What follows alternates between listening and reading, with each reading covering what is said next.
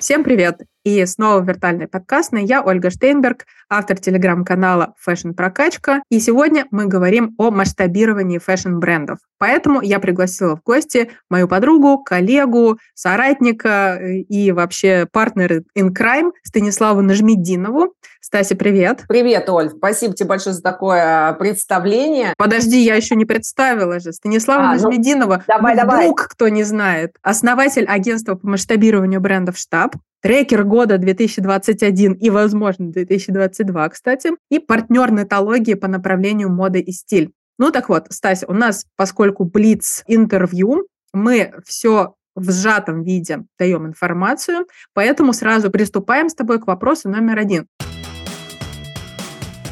Что, собственно говоря, такое масштабирование бренда? Что мы имеем в виду, когда говорим масштабирование бренда? Оль, вообще, на самом деле, когда мы говорим про масштабирование, мы говорим про э, рост. И это первое, да, на что стоит обратить внимание. Рост может у бренда быть в разных направлениях. Например, я очень люблю, когда у бренда случается а, рост прибыли, да, и работаю в основном а, в этом направлении с предпринимателями. То есть если мы говорим про масштабирование фэшн-брендов в классическом каком-то таком понимании, то это может быть там рост продуктовой линейки, да, расширение а, именно в продукте, охват и захват новых рынков, территорий, там офлайн, например, какой-то торговли, да, или наоборот выход в онлайн. Это захват новой целевой аудитории. Это тоже все связано с масштабированием бизнеса, да, то есть тут основная идея в том, чтобы бизнес становился больше, устойчивей и приносил устойчивую, хорошую, да, там, прибыль, да, к своему основателю. Тут, собственно, все понятно, четко, бизнес-интересы. Так, отлично, с этим разобрались. Приступаем к вопросу номер два. Как понять, что бренд готов к масштабированию? Учитывается ли, например, время, сколько бренд существует на рынке, или какие-то показатели, которые вот уже сейчас есть, и да, мы готовы, мы хотим развиваться, идти дальше, расти? Отвечая на этот вопрос, я могу сказать, что fashion-бренду нужно проработать хотя бы год. Почему год? Потому что год – это, как правило, два сезона. Да? Как мы знаем, а, в fashion-бизнесе это очень важно, потому что за эти два сезона мы получаем такой очень мощный ответ нашей целевой аудитории на наш наш продукт и понимаем, он готов да, к тому, чтобы продаваться в большем количестве, там, например, на новых рынках или там, в новых каналах, или не готов, если мы идем по этому пути. Э, тут, знаешь, тут даже такой интересный момент, что даже когда франшизу упаковывают бренды, да, то есть обязательно смотрят, чтобы магазин розничный, с модели которого пакуется там франшиза, он тоже год хотя бы проработал для того, чтобы все процессы были описаны. Хотела несколько ключевых моментов подчеркнуть. Первое, то есть для масштабирования бренд должен быть оторван от личности основателя потому что разные могут быть э, а, модели, да, куда бренд будет расти. Если, например, он растет там в сторону франшизных точек, да, или в сторону именно бренда, который больше такой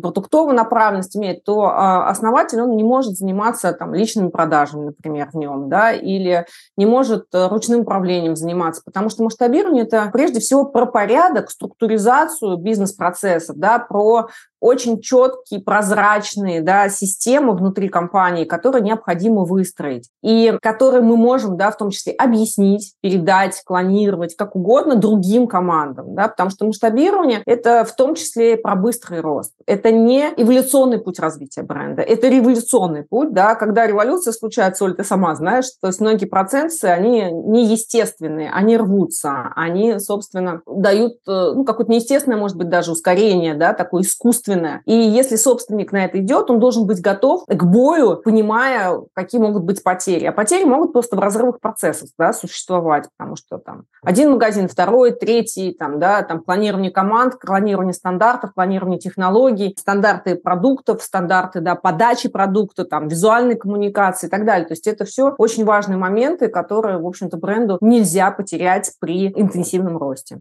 Слушай, ну э, здорово, что ты упомянула именно этот факт, э, и я вот, например, не знала раньше об этом, ну, как-то не задумывалась, да, это логично звучит, что при масштабировании бренд должен отделиться от личности основателя, дизайнера, если она использовалась, да, каким-то образом, ну, в текущей бизнес-модели. Скажи, пожалуйста, а можно ли в принципе, это ну, сделать, да, вот этот разрыв, он болезненный, но что происходит, эм, собственно говоря, с этим дизайнером или с основателем, который, э, мы его вообще как бы все, вот он был, продавал, там, не знаю, в ТикТоках снимался, видосы выкладывал, э, много через него. И пришли на него, и у него такое ощущение, что ну все, как бы вот на меня же все шли, а что, а что же, а куда же теперь я, да, вот э, неужели он просто выключается, как бы и не, не ведет и больше никакой деятельности, кроме операционный бизнес, там вот все это. Оль, тут знаешь, скорее всего, про роли, то есть не про то, что мы берем дизайнера там из э, бренда имени его, там, выключаем, да, то есть это просто невозможно, особенно если он какую-то играл существенную роль в продвижении, если там он там, участвует личным брендом и так далее, то есть обычно он в такой роли и остается, да, то есть тут речь больше про ручное управление процессами, да, про такое, знаешь, проникновение собственника во все, да, то есть это просто становится невозможным. Он должен определить для себя свои компетенции и оставаться там в них, а для того, чтобы там, расти и для того, чтобы там, управлять э, раз такой машиной, которая становится, все разгоняется, да, то есть просто нужны другие люди, там, да, простроены процессы, там, больше передача ответственности команде и так далее. То есть я, скорее всего, про это говорю, да. Если он супер дизайнер справляется вообще там, да, с промо и привлекает на бренд людей, ну, это круто в любом случае. То есть тут не идет вот речь про разрыв именно... А, ну, здорово, да, это важный плана. момент, да, как раз, э, то есть, соответственно, если Э, дизайнер классно снимал тиктоки и имел миллионы просмотров, то, в принципе, может продолжать, встроив себя в структуру там, маркетинга и продвижения, да, но при этом доверив операционные какие-то моменты специалистам, которые в этом профи. Да. Правильно я понимаю? Да, все верно. Но тут еще такой, знаешь, интересный момент. У тебя, там, я знаю, ты мне обязательно задашь вопрос про деньги. И вот тут очень такой тонкий момент. Безусловно, а, бизнес будет работать, э, на там, ролики в ТикТоке будут приходить, на Инстаграм будут приходить и так далее. Но если дизайнер в какой-то момент для того, чтобы, например, запустить дополнительную линию или купить производство, или пару десятков магазинов будет инвестироваться, то для инвестора это будет скорее отрицательный фактор, да, то, что дизайнер такой, знаешь, очень на себя держит все внимание, потому что дизайнер mm-hmm. тоже человек, не побоюсь этого слова, да, и у него могут поменяться жизненные приоритеты или фокус, и он может сказать, я не готов дальше там в этом бизнесе участвовать, я хотел бы на свою жизнь поменять, да, и берет в один момент такой раз, хоп, и из бренда выпрыгивает, да, особенно если там он привлек там инвестора на большую долю, ну, по-разному могут быть В общем, если это был стул об одной ноге, да, то есть как да, бы эта нога да. ушла и все, а если у да. него четыре да. там условно был ноги, то ну, в принципе, там, на трех э, Стул стоит, да. Да, да стул там... стоит. То есть, mm. то есть дизайнер в такой роли, да, является очень высокорисковой инвестицией, да, поэтому тут э, могут возникнуть сложности. Именно поэтому, если мы говорим там про полноценное масштабирование с, э, с мощным ростом, с привлечением денег чужих, с таким, да, амбиции да, быть э, на рынке не только, например, в России, СНГ, но и где-то за рубежом, а, это возможно, несмотря на текущую ситуацию, то, конечно, нам стоит все эти варианты учитывать. Так, отлично. У нас широкий получился ответ э, на этот вопрос, но крайне полезный. Третий вопрос. Э, где найти деньги на масштабирование? И как подготовиться, главное, к этому? Да? Вот мы поняли, первые два пункта прошли, поняли, значит, что такое масштабирование, что мы к нему готовы, в принципе, да, вот там морально подготовились, э, теперь нужно подготовиться материально, да, где взять бюджет, либо из своего бюджета что-то начинаешь ты откладывать, я не знаю, какой-то накопительный счет открывать, я не знаю, как это работает, поэтому спрашиваю. Либо мы начинаем на стороне деньги искать, инвесторов и вот это вот все. Слушай, тот и тот путь имеет право на жизнь, и, в общем-то, примеры очень успешных каких-то выходов на другой уровень есть и там, и там, да, то есть иногда бренд накапливает, да, свою некую подушку и может на нее дополнительно, ну, вот как раз это более эволюционный, да, путь, и потихонечку он расширяется, там, покупая нужные инструменты для своего роста, там, например, производство или там, а, сырье, или команду, или еще что-то, что ему нужно, да. А иногда он привлекает деньги, это разные пути могут быть, это могут быть банковские какие-то займы, чаще всего кредитуются бренды, это могут быть какое-то инвестирование, сейчас с этим посложнее, но тем не менее это возможно. Мы знаем, да, опыт там 12 Stories, там и Баринга, например, да, Тумута и Коники из последнего, то есть это, ну, совершенно понятные сделки, которые происходят на рынке, и понятно, что две компании, соединившись, да, там, э, в каких-то ролях инвестора и бренда, они только выигрывают от этого. Это тоже, в общем-то, вполне себе рыночный пример. Что важно здесь учесть, что э, когда вы будете уходить на инвестирование, да, то вы будете под лупой инвестора, да, то есть важно сначала, с самого начала вести всю документацию, все это иметь возможность показать, э, предъявить, да, то есть такое, знаешь, заглядывание под капот. То есть вот у нас немножко грешат этим компании, особенно на старте, то есть и потом сложно найти концы просто и понять, сколько денег же было вложено, сколько необходимо, сколько потрачено и так далее. Потому что инвестирование, оно еще и связано с отчетностью да, инвестора, и для, инвестора это, безусловно, очень важно. Так, отлично. Как подготовиться, мы поняли. Дальше процесс. Как делается масштабирование? Внутри выделяется какая-то команда, мы закладываем какие-то деньги на консультации или нафиг консультации не нужны, мы сами вообще там книжек почитали, не знаю, посмотрели пару вебинаров, не знаю, и решили, что да что мы в этом бизнесе уже грубо говоря, 10 лет, чего мы тут не можем, да. И еще такой дополнительный вопрос к тебе как к трекеру. Нужен ли трекер? Всем ли он нужен? Или реально люди могут сами справляться? Оль, слушай, ну в идеальном мире с пони там, и полянками, конечно, компании достаточно компетенции, и все такие бирюзовые, и дружелюбные, и мечтают взять побольше работы, чтобы собственник разбогател. Но по факту, э, конечно же, ком- команда сопротивляется, потому что масштабирование – это дополнительно дополнительная нагрузка на бизнес целиком и на людей в частности. Поэтому, понимая это, а, собственник либо генеральный директор чаще всего привлекает внешних людей. Это может быть либо команда, либо какой-то там консультант. Это может быть э, происходить через там, внешний совет директоров. То есть э, любым способом. То есть в зависимости от того, какую сторону компания решила вырасти. Да? Если она растет в сторону розницы, то, очевидно, это будет привлеченная команда запуска, например, магазинов, так она так и называется, такая, знаешь, розничный стартап, да, когда команда приходит, полгода, год работает, запускает разбирает торговые точки, полностью описывает э, эм, все и, соответственно, оставляет уже, обучая команду внутри некую. Да, и это вот такой вот э, для бренда очень серьезно. Ну, это и вложение, да, но это серьезная подмога, позволяющая избежать перегрузки текущей команды. Это важно. По поводу консультанта или трекера или эксперта, ну, я считаю, что это сэкономит очень сильно, потому что человек придет не просто с какими-то методологиями там разными, да, в каждой профессии, придет со своим нетворкингом. Поэтому если вы берете отраслевого эксперта, то абсолютно честно, да, спросить его на старте, там, готов ли он делиться, да, своим нетворкингом, своими подрядчиками, своими рекомендациями и так далее, потому что это очень ценно может быть, да, и компания, не имеющая опыта в той или иной сфере, она тут же имеет моментальное погружение классных подрядчиков, заказчиков э, там, на выбор, э, какие-то, знаешь, быстрые коридоры достижения каких-то своих целей и так далее. Ну, я считаю, уже вот на этом этапе услуги консультанта, эксперта, трекера могут быть, помимо прочего, окупиться. Например, это вот просто по опыту, да, как это происходит. Ну, да, я думаю, что здесь я люблю вообще, в принципе, такие вещи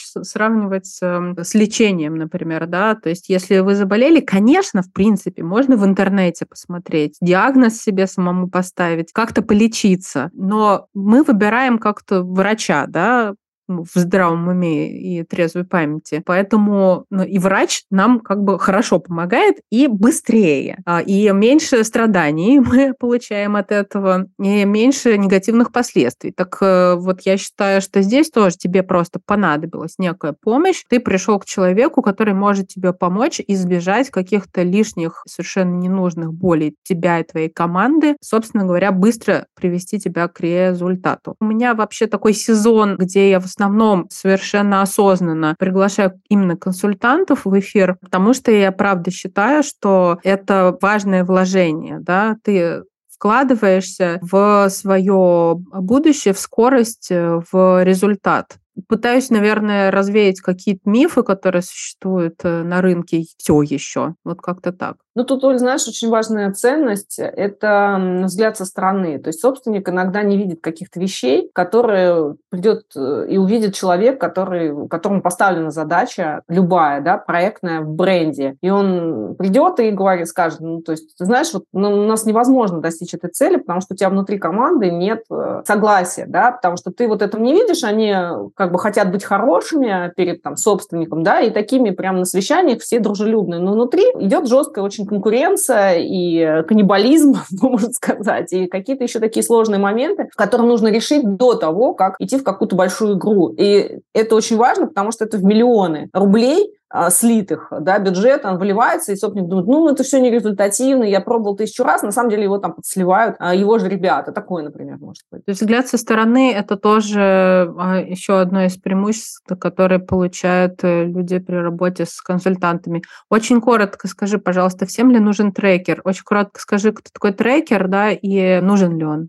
Трекер – это помогающий, прежде всего, специалист, который работает с бизнесом, предпринимателем для того, чтобы обеспечить э, бизнесу кратный рост. Да? То есть он идет э, по определенной методологии трекерской работы с бизнесом, то есть это не просто как какая-то вот э, там теоретическая история, это очень четкая методология, которая используется в стартапах, это оттуда пришло, да, для того, чтобы бизнес рос быстро очень, да. Вот, поэтому трекер, он как раз привлекается чаще всего для таких задач. Поэтому я считаю, что если мы говорим про масштабирование, то трекер нужен, потому что он уже этот путь а, прошел, и он знает, какие могут быть узкие места, он знает, где рванет и может немножко подстелить да, соломку и, соответственно, помочь бизнесу избежать каких-то прям острых моментов. Ну, тут есть, знаешь, немного такой забавный момент, когда трекер работает, э, цели выполнены, да, которые поставлены предпринимателем, то случается бизнес вырос, и трекер все равно опять нужен, потому что уже нужно справляться с новыми задачами, с новыми вызовами, очевидно, с которым бизнес до этого дела не имел. Ну, то есть трекер может работать с бизнесом, например, там, как от трех месяцев там, до нескольких лет, например, пока а, бизнесу требуется такая вот так мощная поддержка, и он э, требует постоянно, постоянно он меняется. То есть здесь э,